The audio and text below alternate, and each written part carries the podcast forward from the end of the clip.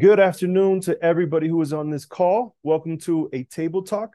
This is a podcast of the beloved community, and it's beautiful to be with everybody. Today is Wednesday, September 20th, 2023. Um, my name is Erwin Lopez. I am the co chair of the beloved community, and we're so grateful you're here with us because it means that Hispanic, Latino, Latinx ministries matter to you. And so we are really hoping that today's podcast, today's Zoom call, will spark some conversation and will help you better engage with Latinx populations in your community. We're going to ask you to go ahead and put your questions in the chat as you feel led. And please mute yourself if you're not speaking. And feel free not to have your video on. It's, it's fine not to have your video on. And um, we're going to go ahead and start. Today's topic is Latinx ministries in the age of disaffiliations. And one of the reasons why I wanted to have this conversation was because as churches begin to disaffiliate, as we become more inclusive and anti-racist, I really wanted to have a conversation based on the idea of what now? What does ministry look look like now? And how can we have an inclusive and anti-racist ministry in a Latinx population, especially as they've been influenced by more Catholic, evangelical, conservative movements? And so think, just thinking about all those questions together. And so we have some very um, perfect speakers on this topic. We have the Reverend Dr. Cynthia Weems. She's the assistant to the bishop here for the Florida Conference.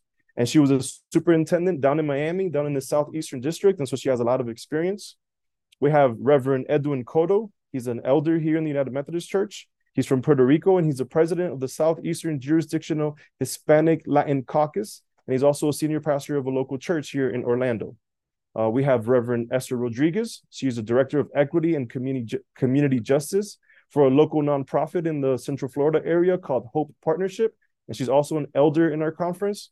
And we have Pastor Jose Nieves, who's a full elder in the conference, very active in his community. He got Volunteer of the Year by the Osceola School District, and he's the senior pastor of Kissimmee UMC, a bilingual congregation. And so we're going to go start with um, Reverend Dr. Cynthia Weems. Cynthia, um, thank you for being here today and give us a little update on what's happening from your perspective and, and what Latinx Ministries looks like in the age of disaffiliations. Well, thank you so much, Erwin, and for everyone for being here today. What a great panel we have, and um, dear colleagues and friends. And it's um, just a, a wonderful opportunity for us to talk about this really important part of our life together and dream a bit about what might be next for us. Initially, and thinking about kind of the first question around the impact of disaffiliations in my local setting as it relates to our ministries with Latino and Latina peoples um, and churches, uh, the, the truth is I've presided over seven disaffiliation votes in Spanish. I've learned words I never knew I'd need, uh, right, in order to lead these information sessions and these disaffiliation votes. And it's been it's been difficult.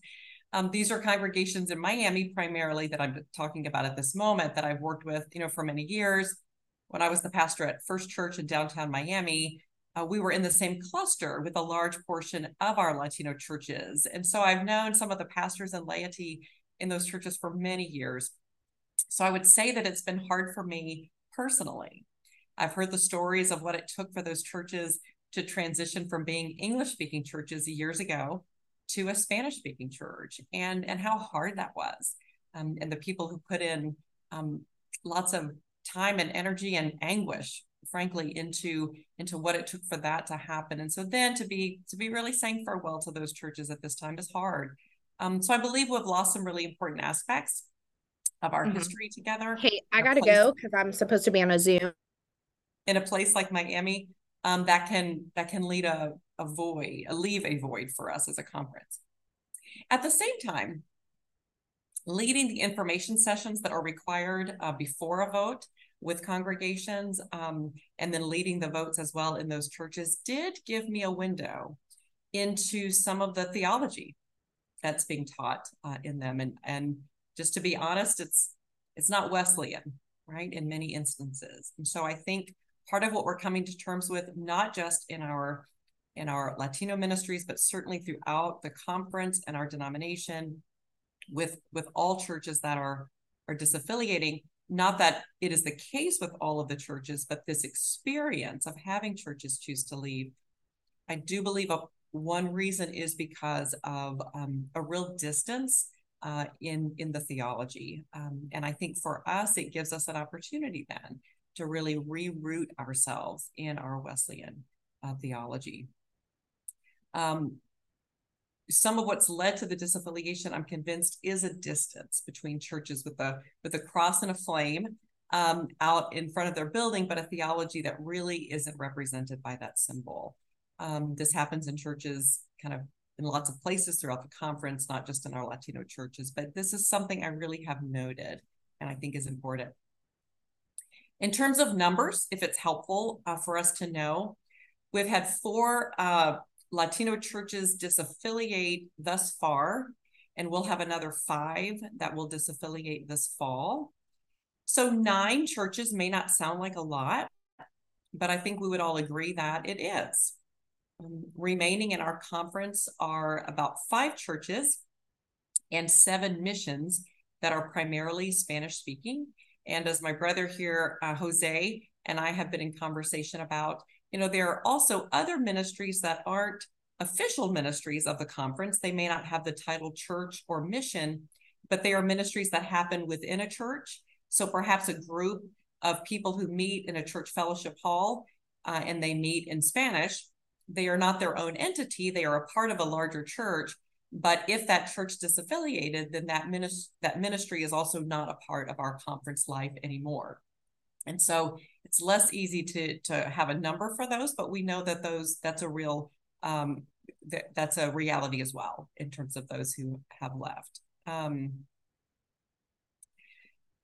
there are also a host of churches in terms of remaining in the conference, there are a host of churches that consider themselves multicultural, where English is the primary language, but they are very much influenced by many cultures. And people on this call today represent some of those, those churches.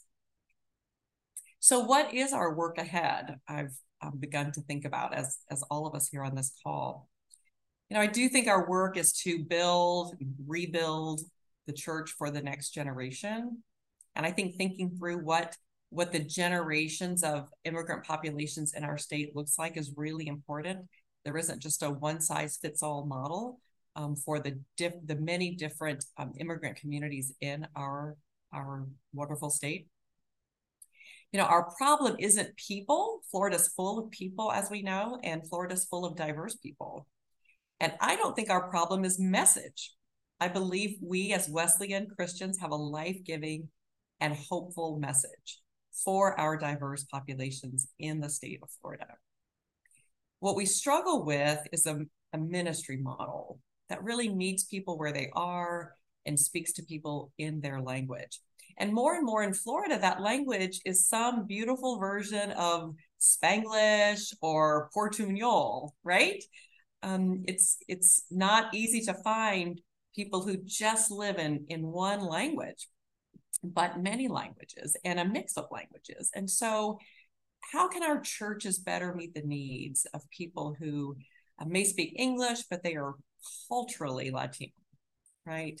Um, and they may want to bring friends to church with them who have a different cultural background or speak a different language. Um, and how can we build more diverse churches in the future? My sense is that people live lives, generally speaking, people live lives that have plenty of room for cultural and linguistic differences. We know our in the state of Florida, our kids are in school in spaces where there's lots of room for cultural and linguistic differences. So, can our churches make room for all of that difference and the beauty that springs forth from it? Thanks, Erwin, for allowing me these opening uh, remarks. Thank you so much, Cynthia, for give us an update on the disaffiliations. I love what you talked about theology and I would love to talk to you more a little bit about that in a little while. And what does it mean to be Wesleyan, to be inclusive? And so thank you so much for that update.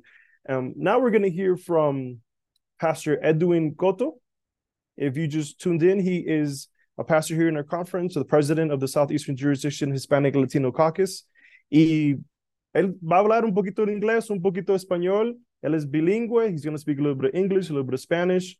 Um, for a lot of reasons. One, it's his native language, but two, queremos que esto, esto sea también un podcast para, para personas latinas, uh, para personas que se sienten más cómodo en el lenguaje latino. So we want this also to be a podcast for people who feel comfortable um, speaking Spanish. So, Pastor Edwin, gracias por estar aquí. Pastor, thank you for being here.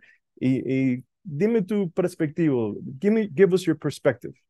First of all, um, thank you for the opportunity. I am grateful uh, to to share in this dialogue of, of such importance relevance in the life of our church. I apologize because my English is not my first language, like others, you know, colleagues that is in, in this podcast.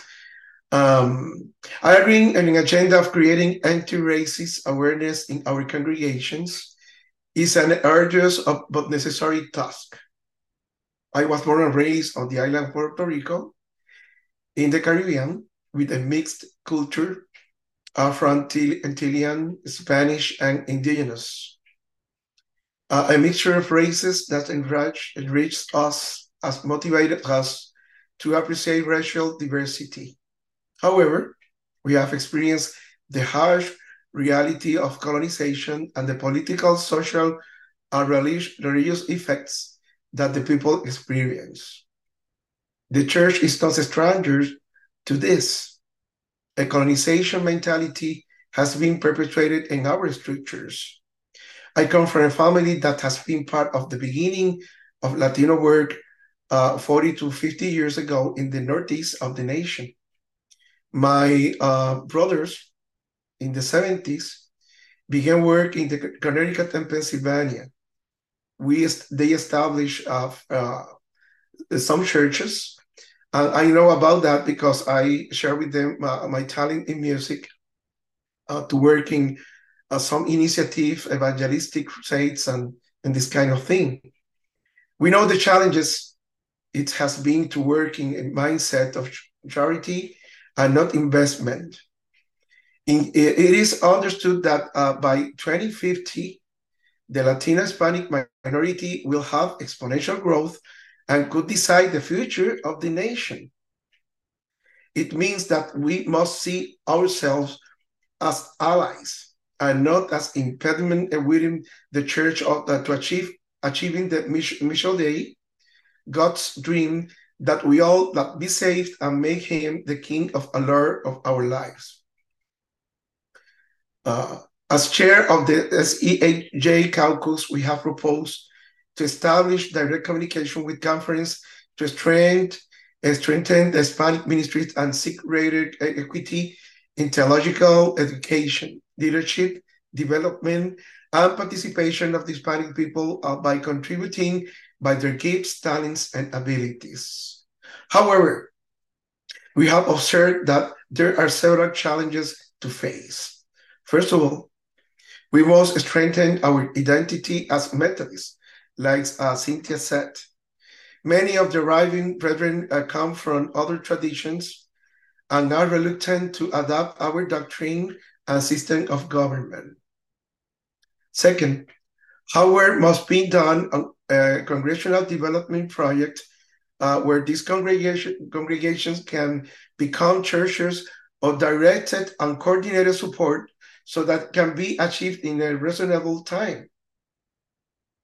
Uh, third, revitalize Hispanic congregations with innovative ideas and conference input in improvements uh, to their facilities.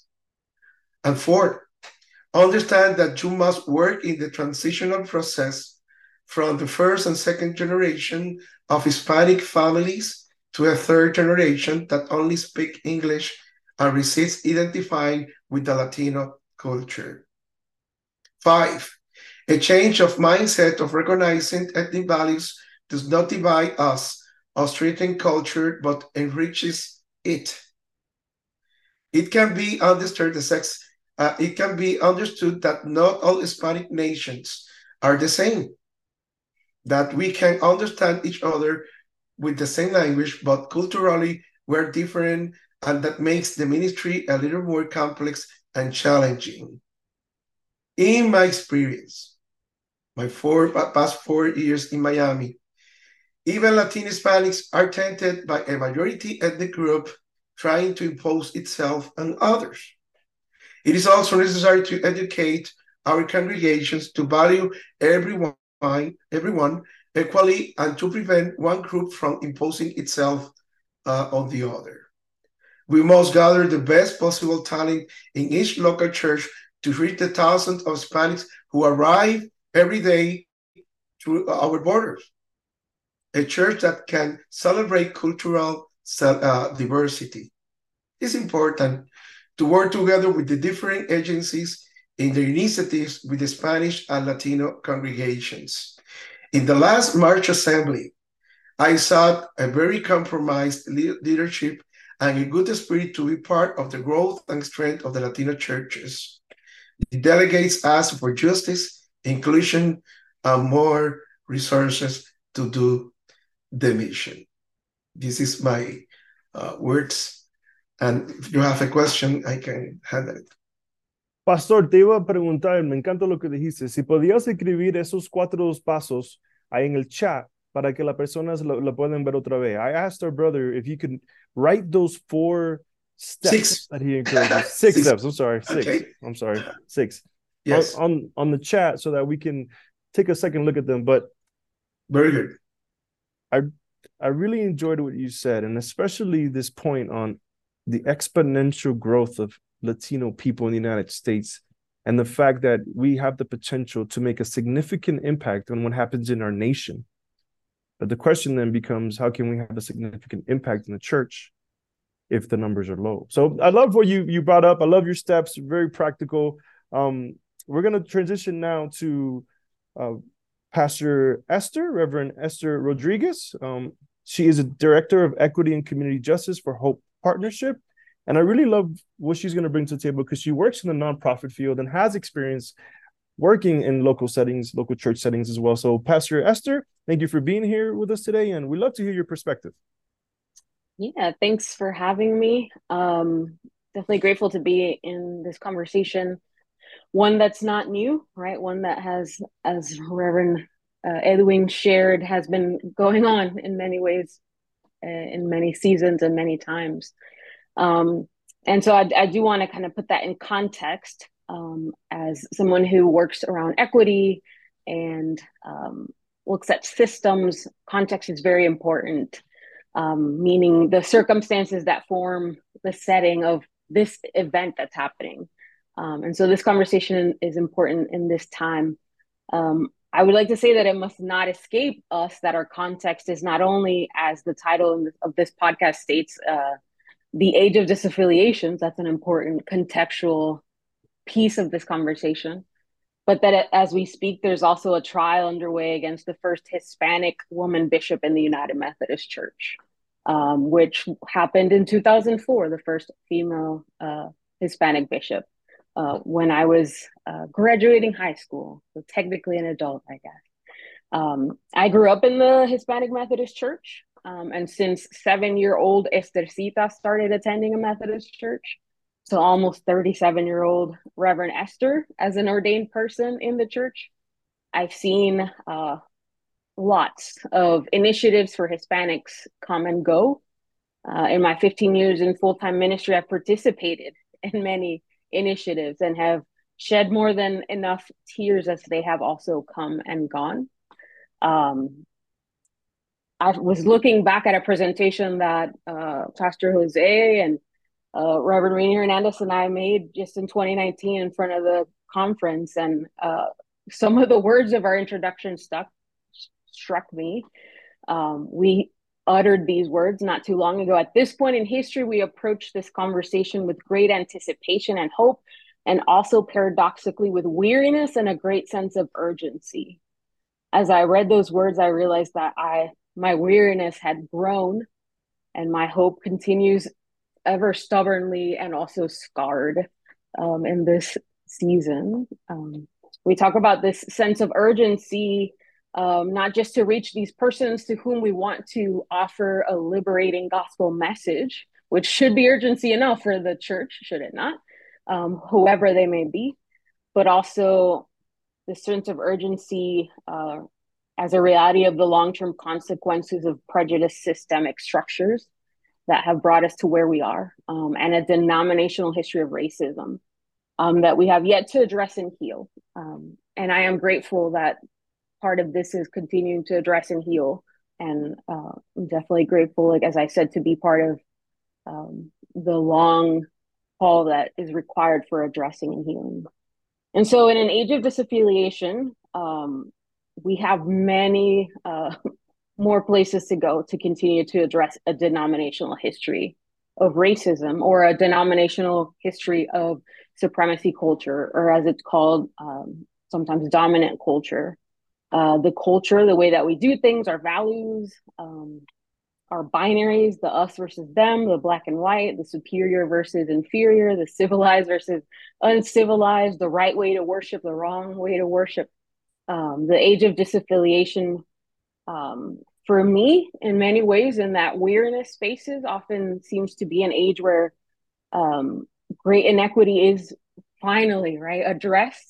Um, as we speak of our LGBT uh, siblings, um, we long for uh, liberation and full inclusion um, and uh, like other movements of a similar kind in methodism the change uh, for some of us the fear of this change is also that it remains superficial and never really a rooted change as has been the case oftentimes for other oppressed groups um, kind of sometimes perpetuating that oppression olympics dynamic of um, who gets the microphone this go round? Is it the African American Black uh, bodies, or is it the Latinx bodies, or is it the LGBTQ bodies?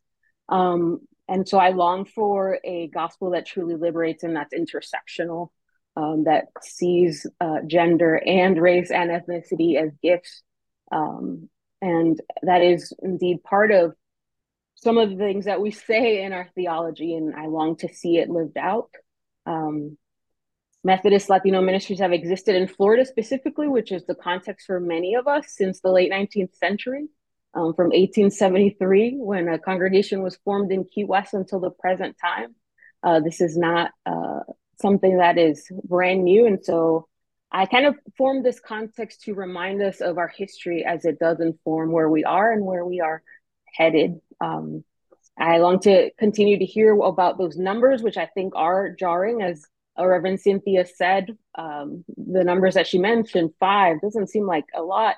And yes, in context, it is a lot because we don't have a lot of Latinx ministries. We don't have a lot of ordained uh, clergy persons that are Latino, Latina, Latinx. Yes. And so um, when you're starting with a, a minority uh, group and we see them also still kind of on the uh, the outskirts of conversations and of the culture of a group, um, then it definitely impacts things differently. Um, and so in this conversation, I kind of keep looking at it as the larger narrative of liberation of scripture, um, the one that transforms. Um, so these things are not surprising. Uh, we we have seen and read and experienced that the desert takes longer to cross than we originally thought, right? Um, that many if not all or most fall along the way as we're seeking the promised land and that when we do arrive at the promised land which doesn't look like what we thought it was going to look like we find ourselves a different people than when we started and so for me that is the kind of liberation and hopeful narrative as we continue to traverse uh, the desert uh, together um, and hold all of that in context uh, for us. So thanks for letting me share. Thank you so much for sharing, Pastor. Um, thank you so much for your perspective and you know I, I just can't wait to, for us to engage in the conversation. And i especially want to hear about some of the work that you want you're doing in the nonprofit community as well um, but thank you so much esther um, now we're, we're going to hear from pastor jose pastor jose is serving here in the central florida area and he is an elder in our conference and so pastor the floor is yours share your perspective with us. Um, I'm going to echo some of the words that Esther shared. Uh, I think Esther and I find ourselves doing that often. but out of this book, each in uh, your own tone or our own tone, uh, was written by Justo Gonzalez. It always caught my attention. Uh, it says this in, in the Florida Annual Conference session in 1873. So, for perspective, that is 150 years ago. Dr. Charles A. Fullwood was appointed to Stone Church with instructions to serve the Cuban population, and a young minister who had been admitted on trial, Jose Panducer, was appointed to be his associate a missionary to the Cuban population. I think that sentence uh, says a lot of who we are from the very beginning, our, our circumstances. The appointment was given to the doctor, right, of the of the church, the appointed pastor of the church, and they added uh, a person that was going to be helping, right? Jose was going to be helping uh, with it. Sadly, Jose died, uh, and they could, but they continued the ministry after that. But that is 150 years. I mean, uh, 150 years of Latino ministry in in the state of Florida. And the reality is, in, in 2018, in the same presentation that uh, Esther made a reference to, we found out that there were 2,492 people who were in 37 churches, ministries, or ministries within another church. Um, that is about 40 people per ministry. If the numbers hold to today, given the amount of churches, that means that we have less than 800 people who are attending churches, right? If there's 12 ministries and, and the average the same, that means that we have 800 people. As a point of reference, right? Uh, 26.5% of the population of Florida is Latinx. That is 5.7 million people in the state of Florida. Uh, we were in a horrendous, difficult, painful situation in 2018. And I mean, today is beyond beyond a crisis, right? And uh, it is difficult, right? I feel like um, I would say, especially in 20, 2018 and 2019, when we did the presentation, I felt like we open our heart and show our wounds. Many of them who were, I can't say scarred because they were still bleeding in many ways. And it felt like we weren't able to make decisions that helped us to to be able to move the ministry forward despite those efforts. So it it is very much with weariness, right, that we approach the conversation, but it is a necessary one. Uh, I I believe uh, in echo uh, Reverend Weems' words that sadly many of these ministries that we had uh, were not uh, connected to to the theology uh, the Wesleyan oh, for Wesleyan theology and the theology of the United Methodist Church. So I, as a United Methodist pastor, uh, feel that uh, when I growing up in Puerto Rico, I always felt that I needed a, a, theological home. That the that the Pentecostal church that I grew up in, although I loved it and cared, wasn't my theological home. And the day that I was able to understand uh, the grace gospel of the United Methodist Church, I was immediately found like I have finally found a home. And I know that that is going to be true, or it is true for hundreds of thousands, not millions of Latinos uh, in the state of Florida and throughout the United States. But we simply have not been able to find out what that reaction will be like. And instead, you know, I have heard uh, non Latino pastors say things like, well, maybe just Latinos are not meant to be Methodists, or Latinos simply don't belong in our churches, which to me is is a, a, perpetual ni de aquí ni de allá, not from here, not from there, or, or, living in the hyphen as a as a Latino, like you don't belong anywhere. Even the home that you have chosen to give your whole life in ministry, it seems to be like well, you are an exception to the rule. But I believe truly that that especially second generation Latinos, it will make absolute sense the gospel that we're presenting. Uh, with that in mind, I think it's very important for us to keep in mind that of that 5.7 million people that we're talking about in the state of Florida alone, 53% of them were born in Florida. So the perception that we have is that ministries are first generation only, that people just got here, that they're that they only know Spanish. The reality is that that is not the case. I mean, most Latinos, Latinos in the state of Florida specifically, have been able to become bilingual faster, I would say, than any other minority group in the past, right? Uh, I mean, we have minority groups that came in the past, like Italians and Germans. They abandoned their language during World War II, right? There was a sociological pressure that gave them the pressure to be able to abandon their language and and and, and join a greater uh, culture. But that hasn't been the case for us, right? I can be here physically, but in Facebook, I can be with my high school friends. I can be here and I can listen to Bad Bunny. I can be here and and be able to watch uh, The Walking Dead at the same time that I'm just as connected to Puerto Rico as I've always been. So I think it's it's a it's a different reality that we simply our methods have always been uh, focused on the first generation, tailored to the first generation. And the first generation, I think, theologically had told us that we don't necessarily connect with what you're preaching. And we have ignored a second, third generation of uh, of Latinos in Latinas and Latinx in the state of Florida. Um, another some of the things that we have that I think are important to us. Uh, two percent in, in 2014, the Pew Research did a research uh, over all uh, religious behavior in the United States, but specifically in the United Methodist Church. In their survey, uh, only two percent of all United Methodists are Latinos or Latinx. So two two percent, right? Like ninety four percent of all uh, United Methodists identify themselves as white in 2014. So to me, um, one is the state of Florida should be a leader in ministry to Latinx. Like when you look at our numbers and you look very hard, we should be the leaders. We should be teaching other people in our jurisdiction and the rest of the denomination how to reach Latinx, uh, and, and that is not true. 150 years, and that is not true.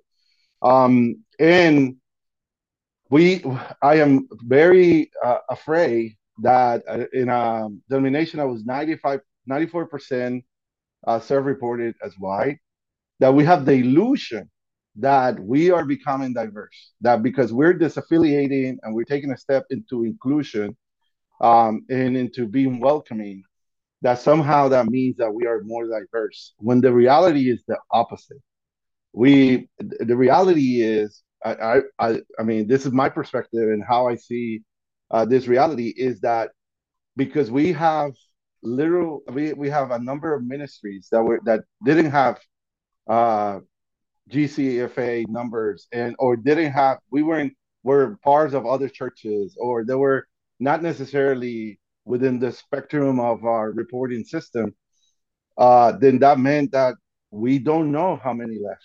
We don't know how many ministries are no longer uh, with us, and it's unclear to us to be able to pinpoint. Um, so it feels like we're stepping into um, into a more diverse reality, but the reality, but in the moment, the reality is that uh, we have a number of minority groups that have left the denomination in this affiliation.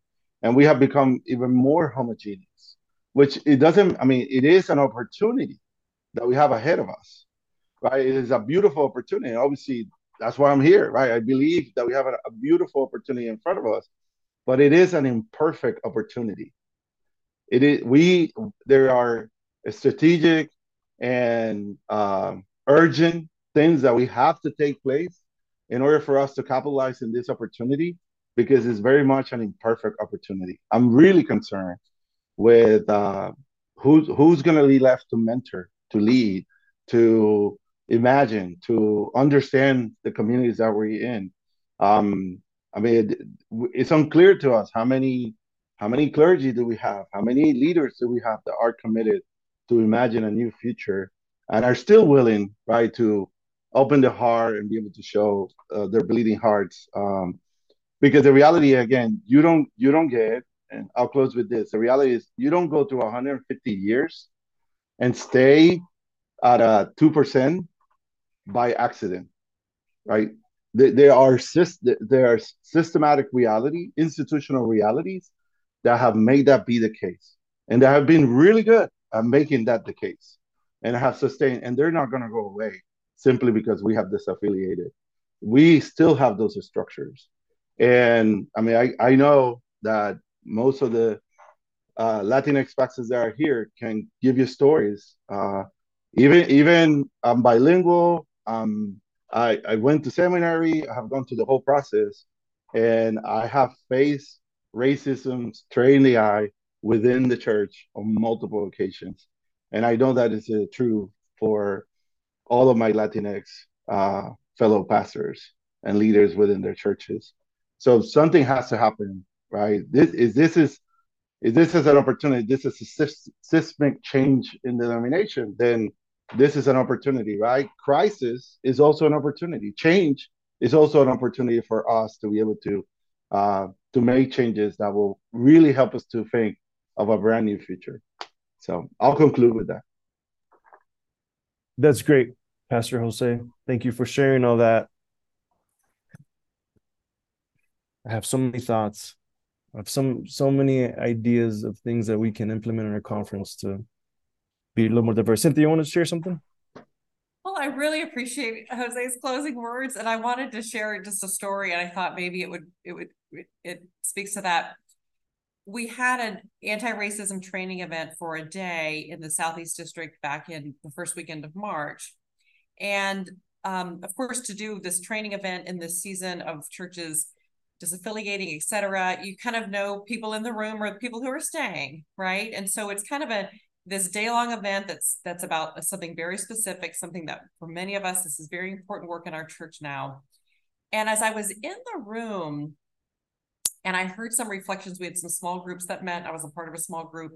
And one of the women said she was a new member at one of our churches and, you know, just a couple years. And so she came to this event and she was in tears and she said, you know, she had an experience like many on this call would have had, like growing up in an immigrant community, having very mixed feelings about um, her speaking Spanish at home and learning English at school and and worth and value and and she said I never thought I could talk about these things in church.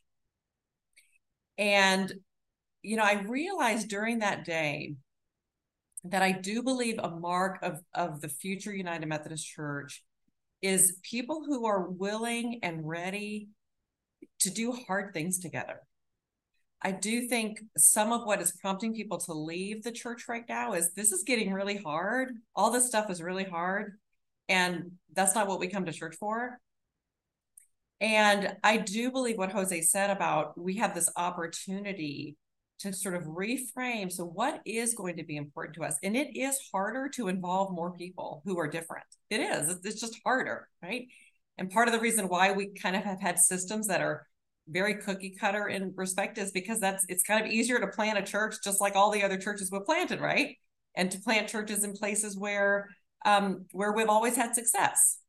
And so for us to say we're we're we're going to engage in work that is harder work, bringing people together who are people who who have different backgrounds, um, figuring out what that looks like, um, the theological grounding of why that's important, and then you know being willing to kind of stick with it even as it is hard. That I do think those remaining in the United Methodist Church, in part, are people who are saying we can do that. Like we do expect hard things from church. If you look in the Bible, like Christians did hard things. You know, religious people did hard things together. Um, so I, I appreciate that, Jose. And I do think there's an opportunity for us as leaders to say that is a church we're anticipating and that we're we're signing up for that. Um, and we'll and we'll do that work. You know, great thoughts, Cynthia. Thank you so much. Thank you, Jose. Thank you, Esther. Thank you, Pastor Edwin. We're gonna go ahead and start with a question that we have from Stephen Hoffman here, and then we'll engage in, in some more conversation. If you have a question, please feel free to raise your hand or put it in the chat. And we're going to start with Stephen's question. It says, What is your perspective on the Wesleyan relationship between personal and social holiness? From an Anglo perspective, the resistance to the social principles seems to be that they are too political, thus divisive. What would it look like to be authentically Wesleyan today? Thank you for expressing your weariness and expressing that today is beyond a crisis. How does this contrast contrast with the desire of many to just get back to normal? So I don't know if anybody on the panel wants to begin with that question? Well, I mean, I can tackle the the second part of it, right? Like, um, I mean, I don't, I don't.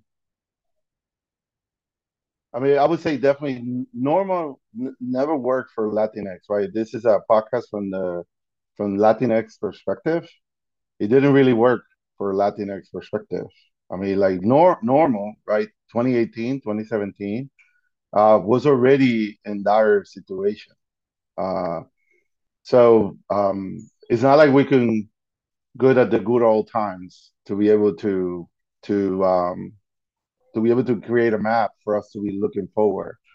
Um, I mean, I think there there is um, there is going to be difficulties, right? Like there there is a number of churches in our conference who are going to want to be like, hey, I want to, you know, I want to be back to normal. When is this going to be over? How can I get? How can I move forward? And um, I think that the, at least in my experience in ministry, when you go to uh, inevitably, right, there is a, a dominant group within our denomination, right? It's like overtly obvious.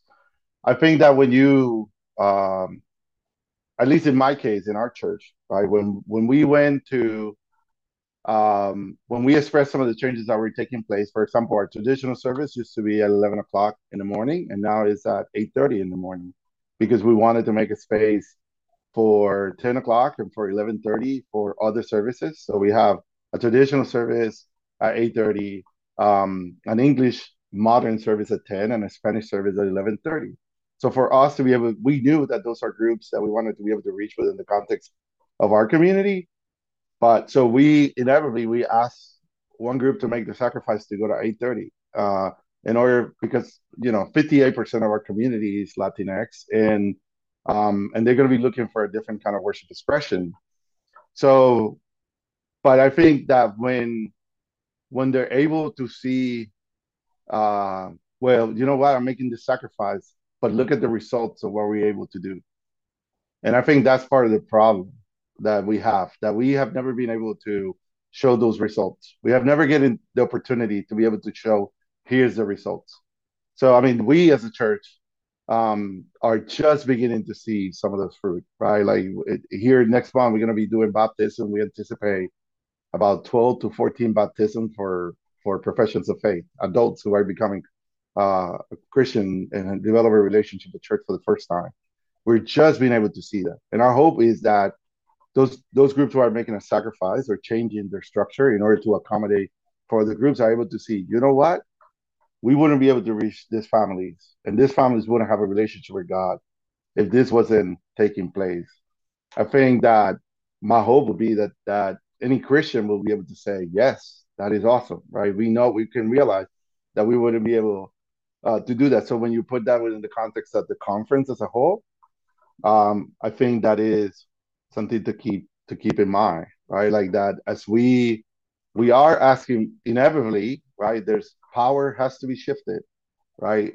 Power must be shifted in order for other groups to have a voice, right? That that's why this is so difficult if if it was if we could just create more power, then I mean inevitably resources and decisions have to be made in order to be able to give voices to groups that didn't have voice before. So that is, but if we can if we're able to show the results of what we're doing, if we're given an opportunity, we're able to show results. My hope would be that they that a Christian will say, you know, people are coming to the Lord that didn't know about it before and they're able to to grow that that so that is a great opportunity uh, for us and i would say the opposite of that is is ceasing to exist right? Like the if you're not reaching uh i mean no uh, latinx are 26% of, of the florida population at this time but the anticipation is that 80% of the growth in the next 20 years is going to be latinx.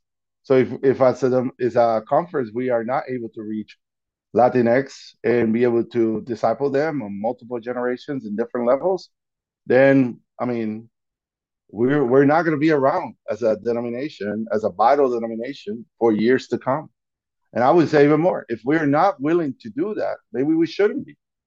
Right? Like we have to be able. I mean, just like as a pastor, I look at my community and I need to respond to the realities of my community. As a conference, we need to respond to the reality of our state.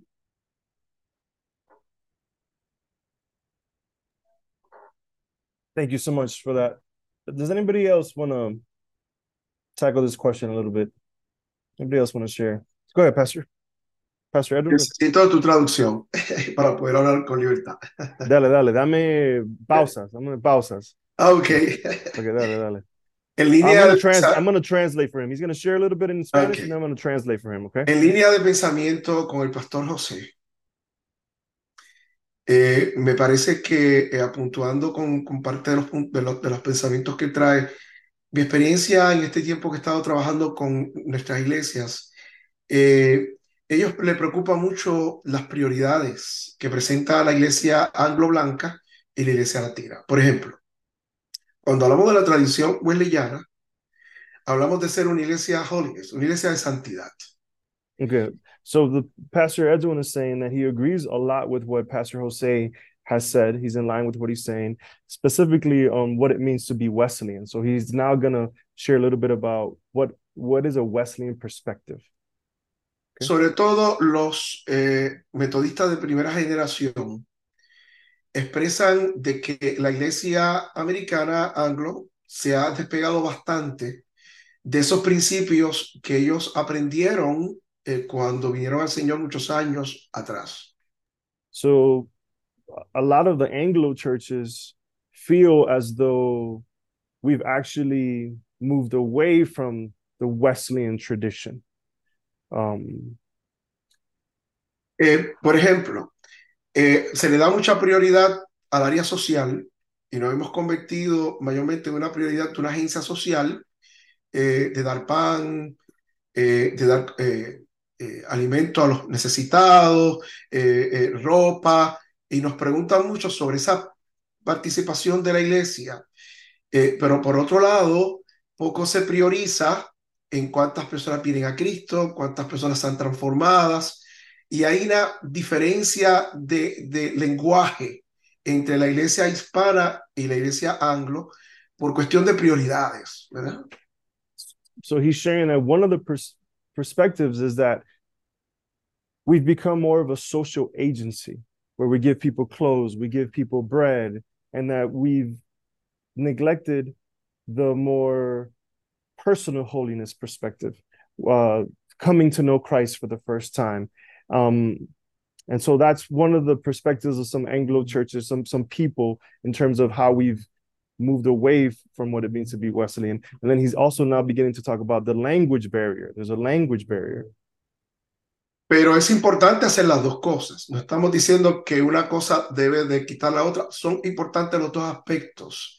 Pero cuando miramos las estadísticas y los números de nuestras iglesias, pasan muchos años que iglesias no muestran que nadie haya venido al Señor. O sea, no hay conversión y, y no, hay, no, hay, forma de que la iglesia pueda crecer si no se llama a la gente a conocer al, al Señor, ¿no?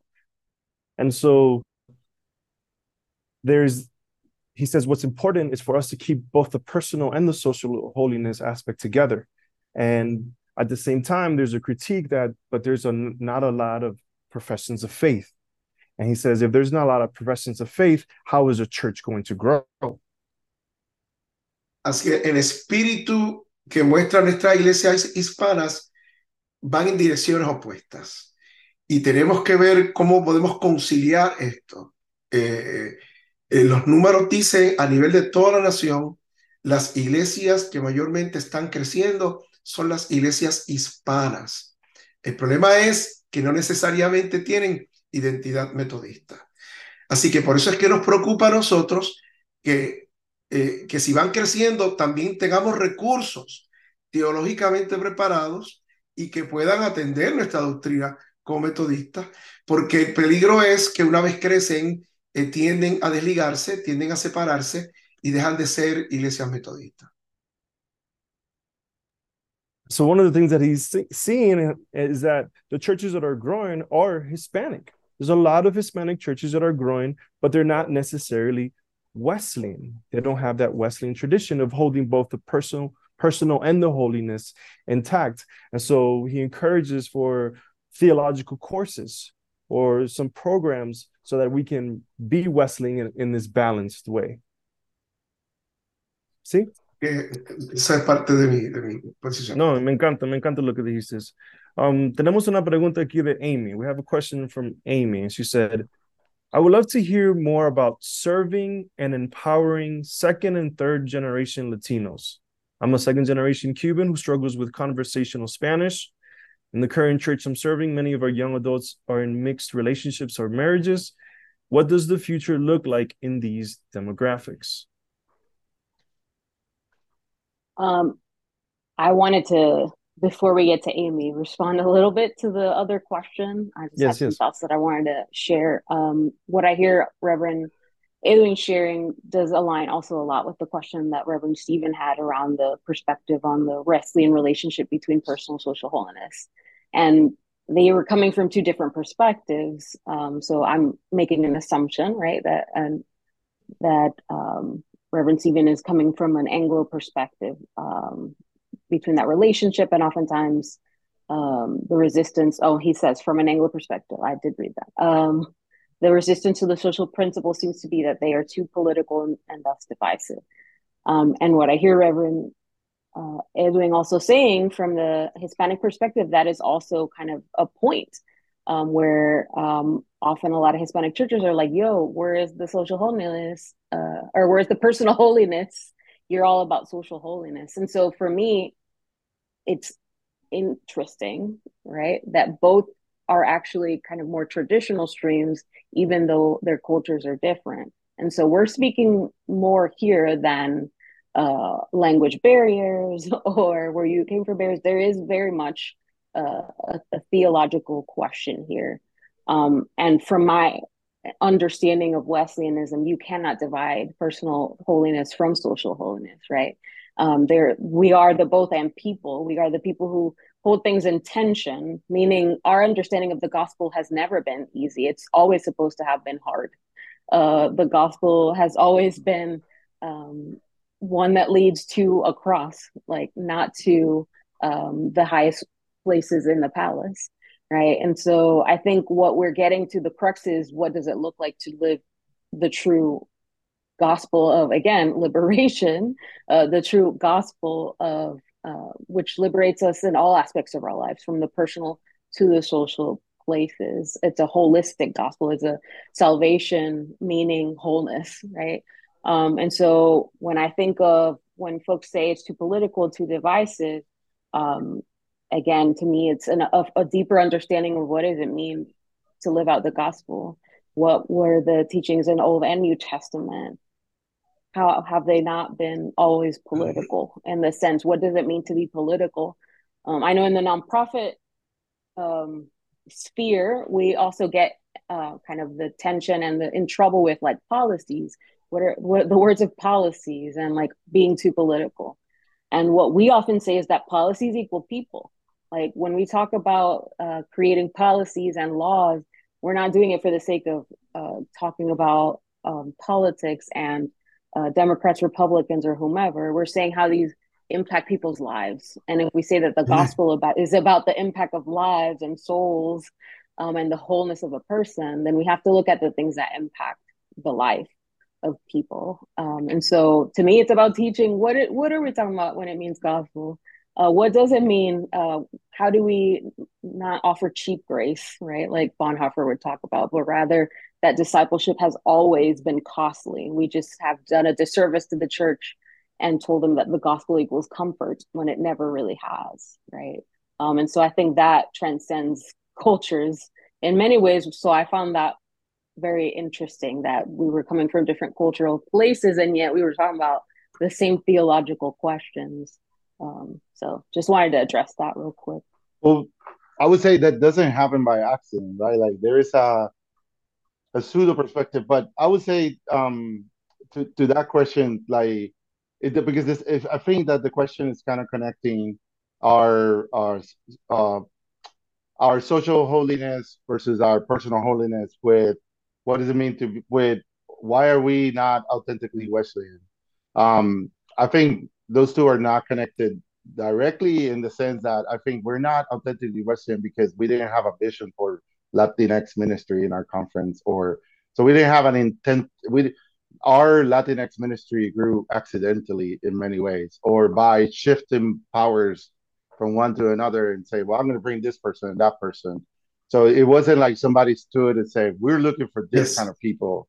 We have a plan and a strategy for our No plan. conference to be able to reach Mhm. and this is how we're going to do it so because there was no strategic plan then it was like, well, Joe kind of like is a Latino and or Latinx, like maybe he or she should be the leader. And all of a sudden, right, they find themselves, that, well, then we should look for funding. And maybe, right, it wasn't a, it was just accidental all over the place, over and over and over and over again. So there was no overarching vision of what are we doing, what are we trying to accomplish, how we keep ourselves. This is our values, right? I mean, the reality is that we should have the higher standard of all uh, clergy, right? Because we're offering the most resources to many of these clergies. Um, I mean, I, I was I grew up Pentecostal. I know what it is to do ministry with two sticks and you know, and a TV mounted on top of a card, or in and try to do the best I can to keep attentions of 15 year olds. Um, but so I think we should be able to step back and be able to say this is who we're looking for, and I would say also put more resources and fewer opportunities and look for higher quality leaders who are going to be committed in uh, uh, to the Wesleyan theology. Um, but to me, the most exciting question is Amy's question, right? Because I really think that that's where that's where the the future of our ministry is. I, I think, I mean, for me, uh, the way that we have responded to that in our church is, uh, I mean, we have three services, right? We have a traditional service, an English speaking service, and uh, a Spanish speaking service. But the English speaking service and the Spanish speaking service are identical, other than the fact that they're different in language. And we don't call it the Latino service. And I, I, I would say it here one time, and I would never say it again. I certainly don't call any of my services American. I like that is, uh, I, I don't even know what to say to that. like, uh, I, I, I think it's an awful. I, uh, our worship should not be on the basis of ethnic or, or uh, ethnic group. It's on the basis of language and culture, right? A culture has a, a specific perspective on worship. So therefore, uh, that culture can be shared and enjoyed often with other groups and other generations. So to me, uh, we tell our church, our whole church, we say we're going to be one church in fellowship, in service, and in discipleship. So our discipleship structures, our service structures to the community in general, like the service programs that we do, the outreach programs that we do, and when we hang out, we find ways to hang out together. Uh, all all the all the services hang out together in in different ways. So we're going to be one church. We're going to be different when it comes to actual the worship experience, right? Because uh, we're going to be uh, because there's a culture that is involved in it. So for us, I mean, our services take into consideration the second and the third uh, generation Latinos. I mean, for me, any Latino Latinx church that is not uh, that does not include English is a dying Latinx church, right? If you because you're te- you're telling uh, amazing leaders like Amy or like uh, I'm, I'm biased about this or my kids and you're telling them you don't belong here. You gotta when you grow up, you're gonna have to find another place because we are only uh, we are only in English. Uh, so that has to be, and to me, I, I would say on. I see a future for the church that is multicultural, right? I think we're all heading there. I think Revelation makes it clear. I saw a crowd of many nations and many languages, right, uh, worshiping God. So that's where we're heading, and I, I, think that second, third generation Latinx are going to be more open to that reality.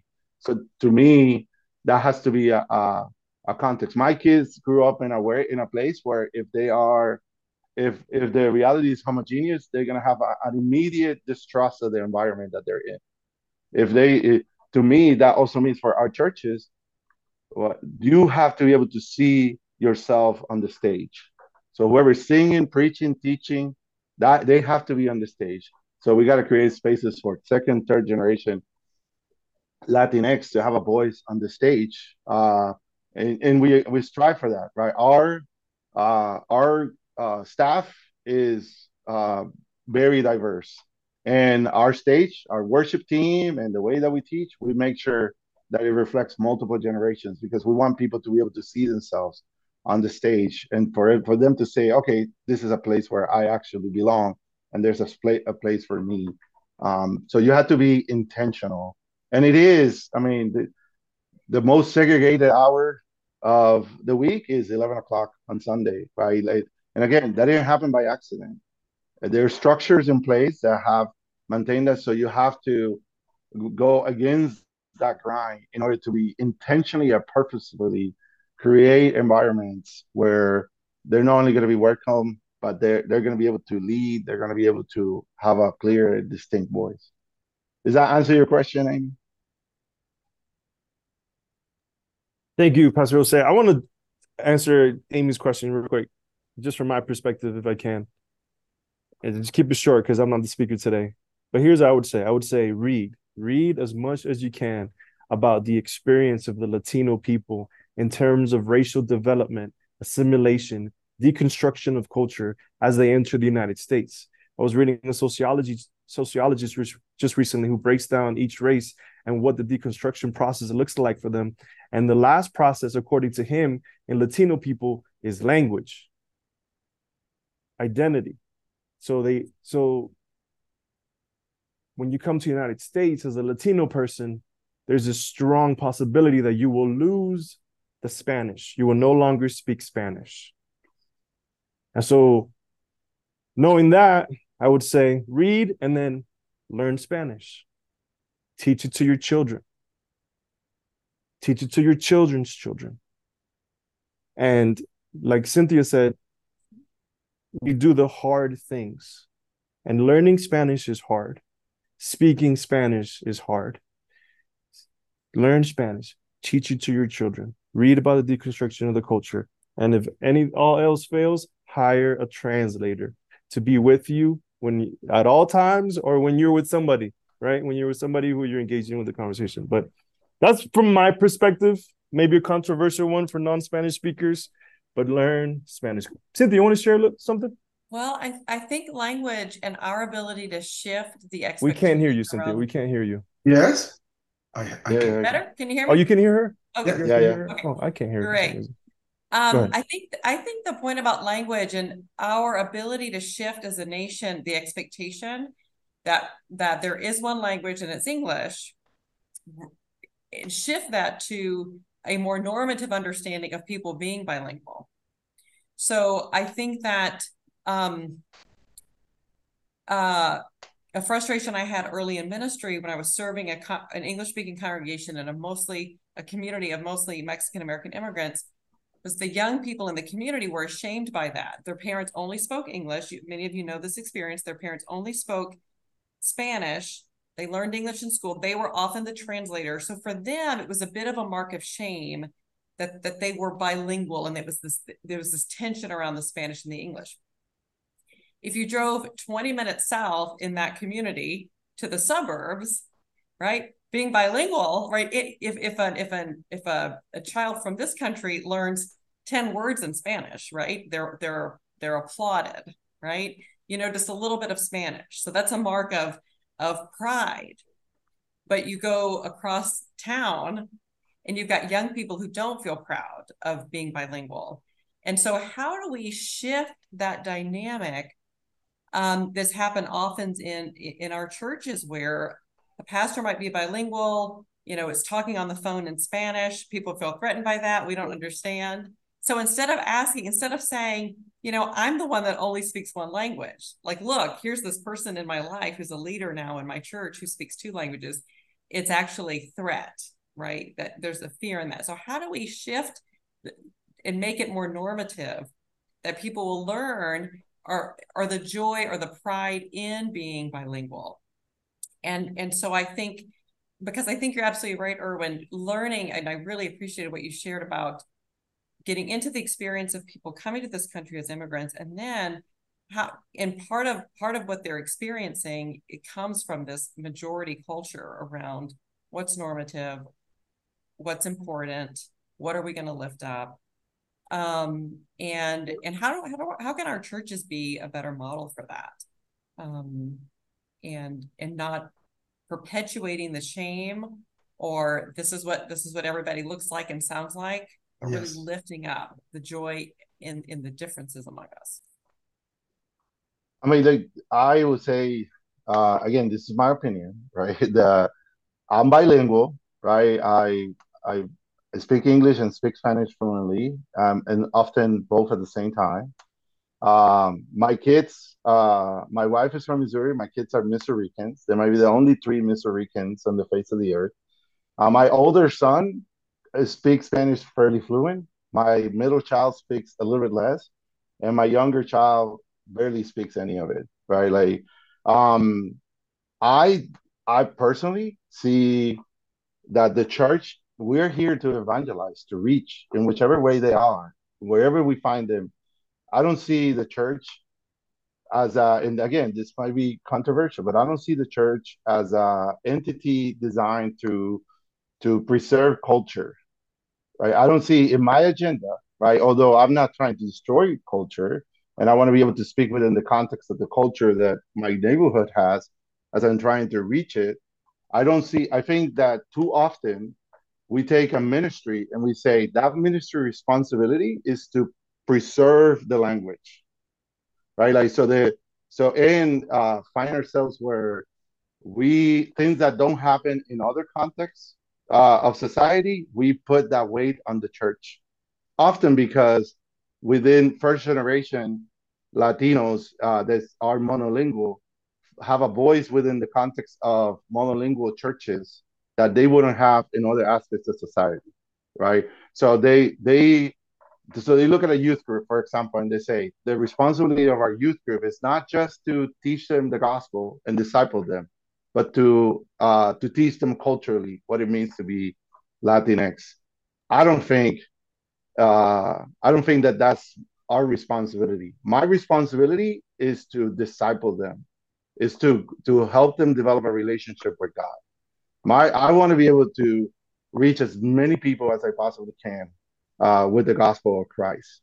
Uh, as an expression of my neighborhood, then I want to be able to speak the language my neighborhood speak, and I want to be able to reach them because that's the reality of my neighborhood. But I don't, I don't see it within the weight of our of our, our church to be able to have that responsibility. I think honestly, it belongs in the home. Homes have to make decisions as to how they're going to teach their children and how they're going to transfer language and values to the in and the church will reflect that as it reflects the rest of the community. And i'm I, i am just trying to say that often again we find uh, monolingual churches that put that pressure within the context of the church. And that i think that happens not only in latinx but it happens in korean churches. It happens in haitian churches that they look at the agenda of the church and they said if if you're gonna do you're gonna disciple them you're gonna teach them you're gonna baptize you're gonna confirm them and you also have to teach them what it means to be latinx. And you got to teach them uh, i want to reach them for christ. Wherever they find themselves however whatever language they use whatever reality they find themselves in i want to be able to reach them for christ. I want to help them become disciples of christ and grow in their relationship with god. And I will use whatever language, whatever combination, whichever way I need to in order to be able to reach them. Yeah, I think it's it's interesting just even watching us in this conversation where you can see that just because we're Hispanic, Latino, second generation, 1.5 generation, some of us, um, that we also have different perspectives. We aren't a monolith, as it shouldn't be um, for any kind of group that's you know, identifies with any ethnicity. So black churches also aren't a monolith, right? And that's often the expectation that uh, churches have to look a certain kind of way if they're this kind of thing. So uh, my immediate reaction would of what does the future look like for these demographics when you ask that um, amy my immediate thought was like whatever the spirit moves you all to for it to look like. Um, we don't have to tell you on this call what it looks like. I mean, we could certainly share with you kind of from our experiences and um, I think what all of us are talking about is very personal, like personal identities, our own identities as people from Puerto Rico, people from Venezuela, people uh, born in different spaces. And to me, that is very scriptural. Scripture is rooted in identity, and identity that changes in some ways uh, whether you people kept getting different names. Why? Because they were transformed. Um, and so their identity grew and shifted um, as their context and spaces shifted. And what rooted them was, in fact, a core identity in belovedness and uh, divinity, right? And uh, made the image of God. Um, there are some things that root folks um, that are values and beliefs that do not change and they inform different parts of us during different phases of our lives during different parts of our journeys as we're living in different contexts and spaces there are churches that do need to be probably solely spanish speaking churches i think people have survived in this country by being able to go to a solely spanish speaking church Yes. um, in the midst of sp- certain spaces and there are churches that might have all hispanic Mhm. people and It's nobody different. speaks spanish and the spirit is at work in all of those spaces because there is a deeper identity that is uh, being rooted that is they're rooted in i think when we kind of go back and forth and have these conversations we're talking about systems and the ways also that um, this larger perspective of yeah how do we do latinx ministries and such diverse contexts? And it is by being that open to what the spirit leads and the transformation of of those spaces and not being those again binary it must be this or it must be that right? Um, but rooted in in in the mission of belovedness um, and so my answer would be it looks like whatever the spirit moves y'all to be as grounded in uh, our understanding of grace and belovedness and uh, what divinity uh, the divinity that's in each of us. Um, and absolutely there is value and understanding our context our history.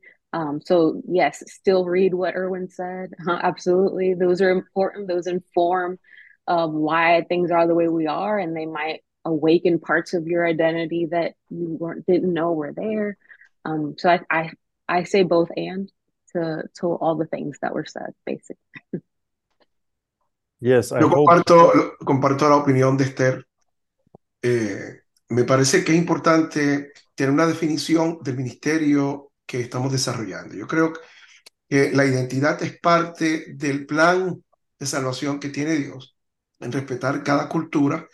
Yo tengo a dos minutos tres iglesias metodistas que le sirve a la, a la población eh, anglo. Y lo que nos define a nosotros, siendo la única en nuestro sector hispana, eh, eh, que recibe a una comunidad hispana que quiere adorar y quiere sentirse a gusto de forma de servir a sus com, pueblanos, compatriotas en el idioma que aman, el idioma que, usualmente hablan y que han desarrollado su cultura.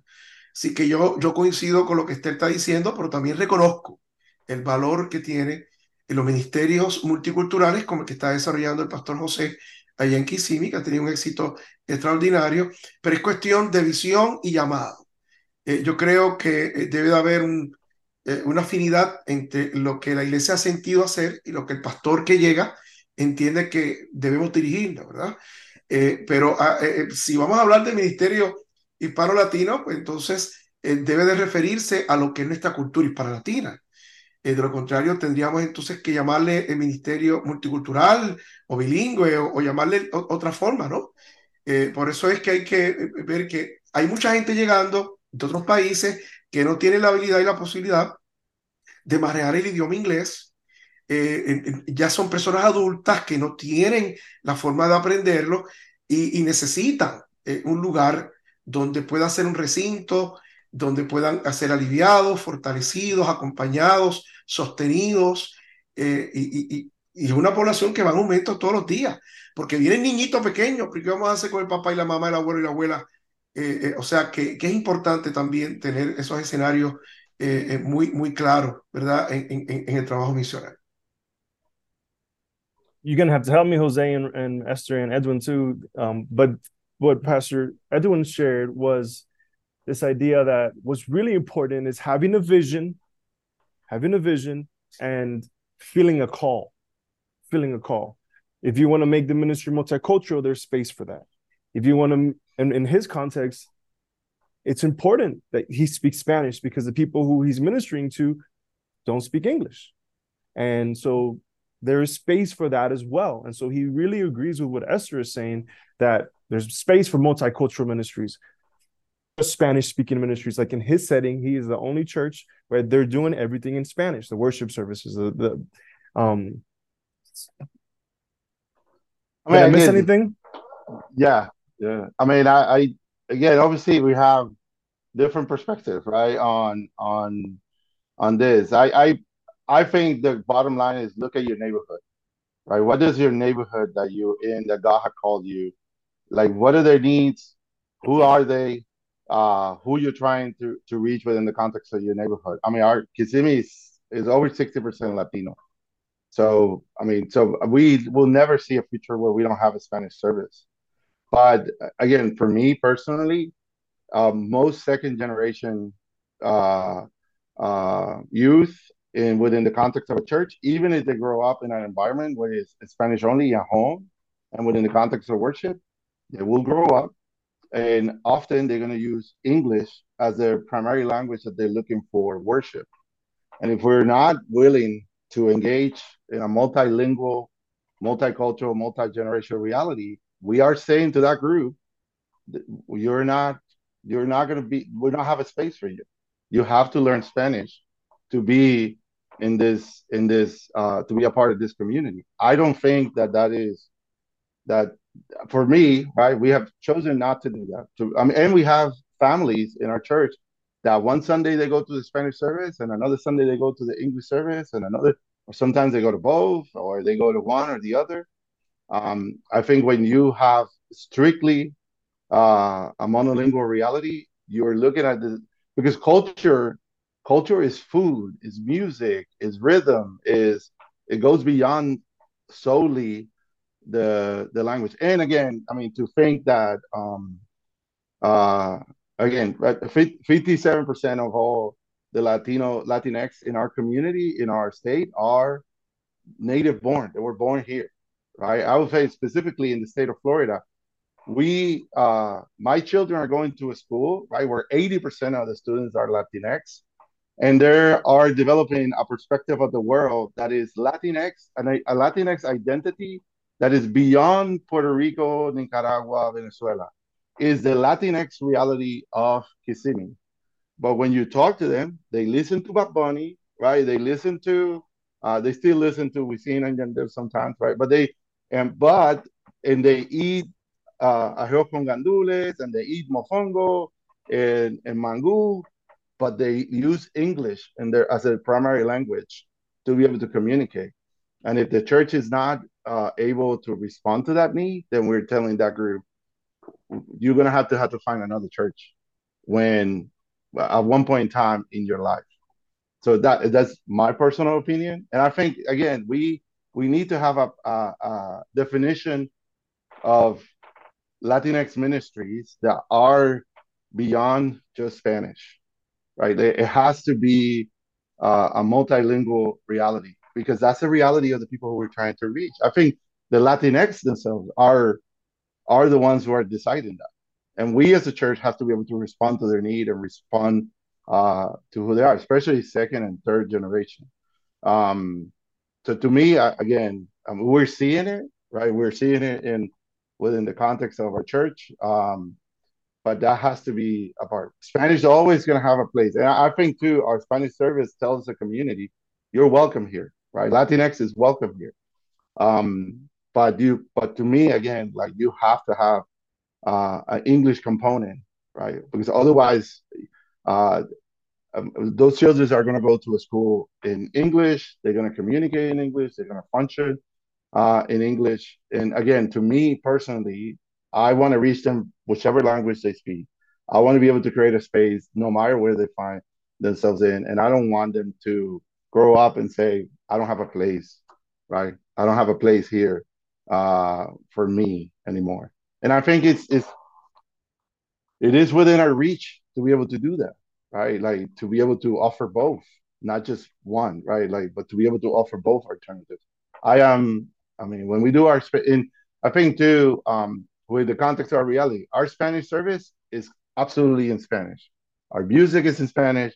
We speak Spanish. We do it in the English service, it's all in English.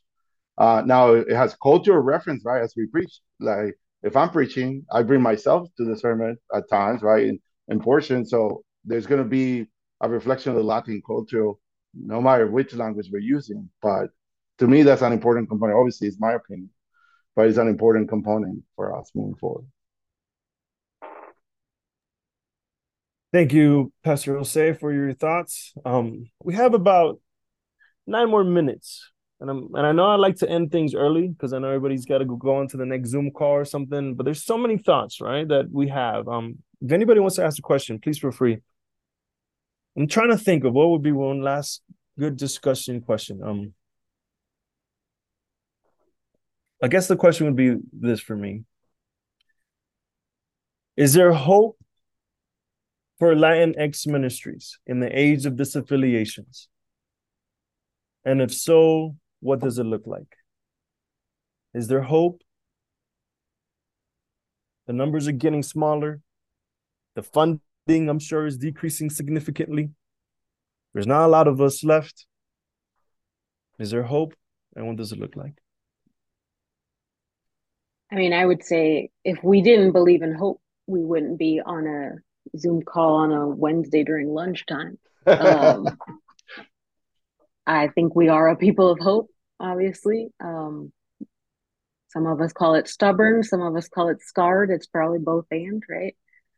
Um, I think if our hope in Latinx ministries is dependent on the United Methodist Church or the systems or any of those things, then no, probably that hope is misplaced, right? I don't think it should be placed in those spaces ever ultimately.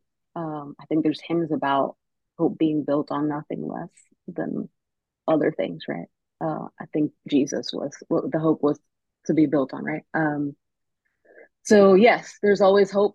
Um, scripture ends in hope uh, even in the midst of the hardest time. We are people of hope. That is our identity. Speaking of identity that is what we're rooted in. And how we define hope is kind of the key, as I mentioned. Um, not an easy thing, but the hard thing. Um, uh, I have a little, um, I mean, hope matters to me a lot. I work in an organization called Hope Partnership. I have a little sticky here that says there is hope even when your brain tells you there isn't. Um, we could talk for hours on what does it mean to hope. Um, so yes, um, there is hope. I think it will require us to lean into self reflection, evaluation, all of the good things that are part of growing in grace. Um, it will require stretching. It will require looking at our history, the things we have done and left undone, as our liturgy tell, of confession tells us. Um, and it will look like, um, hopefully, the kingdom of God. Like I told Amy, it will look like what the Spirit moves. It will look like uh, churches where Jose's um, children feel seen and heard and like they belong and that they can be leaders. And it will look like places where my abuela also feels seen and like she belongs and that she contributes to that space. It will look like spaces where um, they are refuge to the world and uh, refuge to uh, certain groups. And it will look like a place where we're called to be more than we would have ever been on our own. And so um, I know that's very ambiguous. Like I don't want it. Uh, I, I hesitate for it to look a particular kind of way. Um, but I will name those those dimensions of of bigness. Um, it's bigger. It's it's more expansive. It's inclusive. It's uh, multi-ethnic, multilingual, multicultural um, in the way that we uh, grow people. Um, so that's my uh, my summary statement uh, as we're winding down here. Appreciate you. I forget you work for the Hope Partnership. Hope is your middle name, metaphorically. Cynthia, how about you? You see the numbers. You're you're assistant to the bishop. You're in the system. Is there hope, and what does it look like? I am hopeful. I am. I really appreciated Esther's words. I just everyone on the call today has been so thoughtful about reminding us of context I do think that the more we are faithful to our contextual ministries uh, on the ground in our locations with uh, the people God has called us to serve, like that's who we serve, right? The people, the people that are are near and around uh, the places where we have been appointed, and that's going to be different contextually. The more we can be on the ground with those folks, and particularly with young people and people who have who find themselves far from our churches, right? Then um, then I think we can be faithful to this work. And I think there is hope. I think there's a real longing in our communities and in the world for um, a spiritual voice that is inclusive, a spiritual voice that is that says all are welcome, and we're going to help you find a deeper relationship to God here in this place.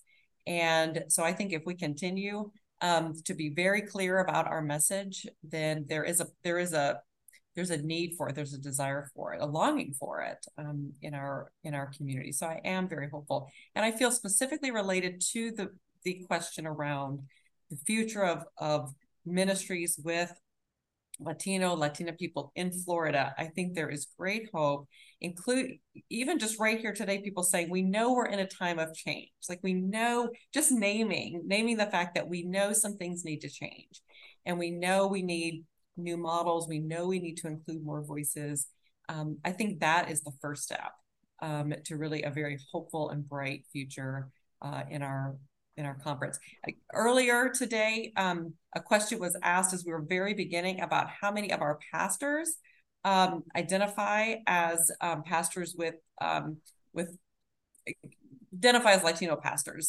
They may identify in different ways, but and these are full elders, provisional elders or deacons, and local pastors. And so I was sent a list by the conference office, and it's I can count 33. Of course, it's probably not a perfect list, but um, that that's a that's a good cross section, I think, of people and voices in our conference who have been trained theologically.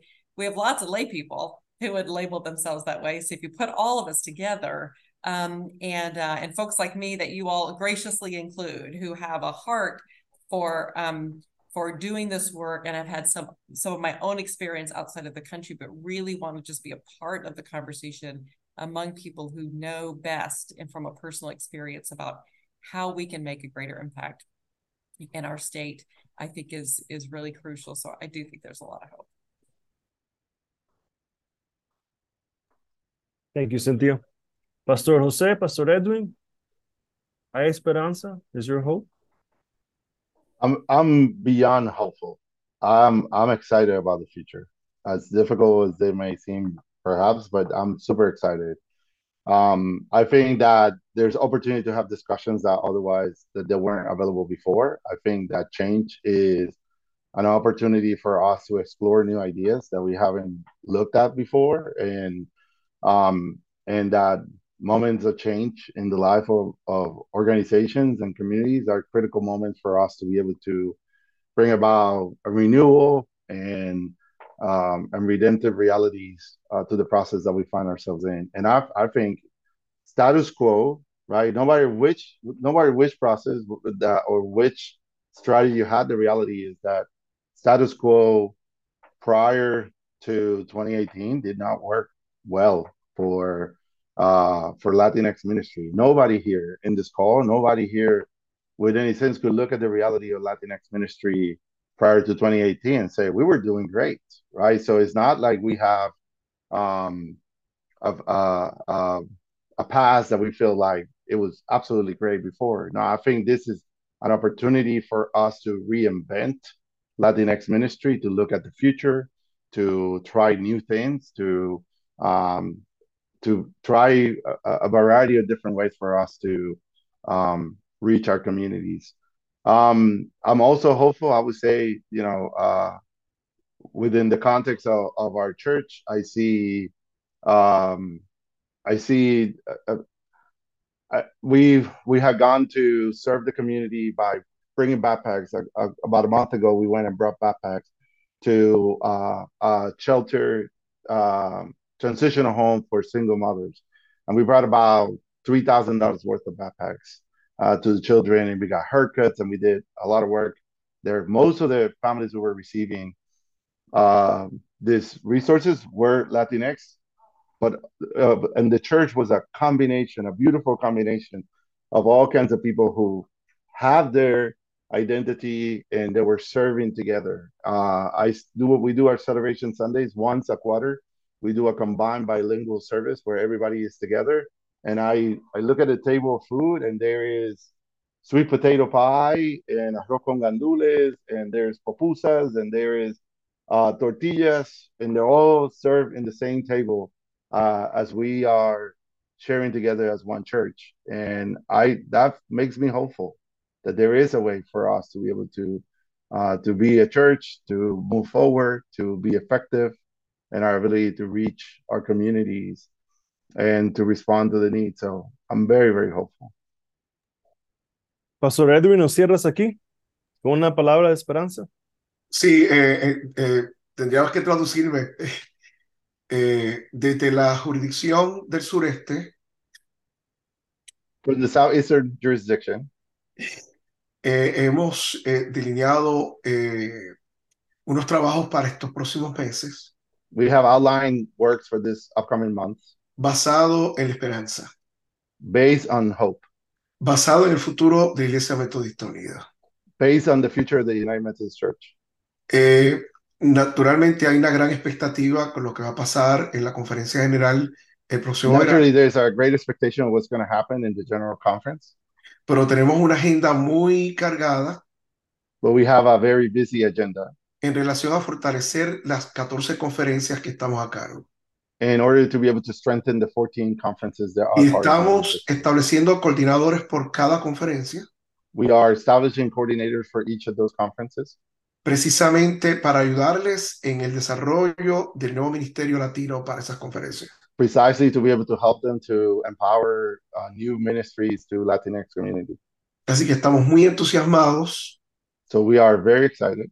Tenemos un equipo de trabajo increíble, muy comprometido, We have a team that is working with us that is very committed, pastores con gran experiencia y mucha juventud también. uh, pastors with great experience and a lot of youth. Así que eh, tenemos el deseo de, de ver, ¿verdad?, que va a estar sucediendo en los próximos meses, eh, pero So we no have the vamos a desire dejar to de see trabajar. What's going to happen in the in the upcoming months, and we have a lot of desire to work. Así que sí hay esperanza. Creemos que eh, Dios está en la agenda So we believe that there is hope, that God is in the agenda para construir y ser parte de la nueva Iglesia Metodista Unida. to build and to be part of the new United Methodist Church. Eso es lo que pudiera decir. That's what I could say. Gracias, Pastor. Gracias a Cynthia y a José y a Esther por su tiempo. Thank you to Cynthia and to each of the pastors here, each of the elders here. And thank you to each of you for coming. Thank you, Amy and Mary and Lori and Pratt and Brittany and Cindy and Stephen and Mary and Spring Church and Lorena. Thank you so much. I pray that you would all engage with your Latinx communities. I pray for some awareness, revelations. I pray y'all speak Spanish, but that's just my pers- perspective. but we will follow up with an email. Um, we'll follow up with some resources, whatever y'all need. You can feel free to reach out to me. I'll be happy to buy you that book. We'll be happy to. There's another podcast I recorded titled The Intersectionality of Race and Ethnicity in the Latinx Experience. If you want to learn more about the history of the Latinx word and and um, the diversity within what it means to be Latino. But thank you all for coming, and this will end today's session.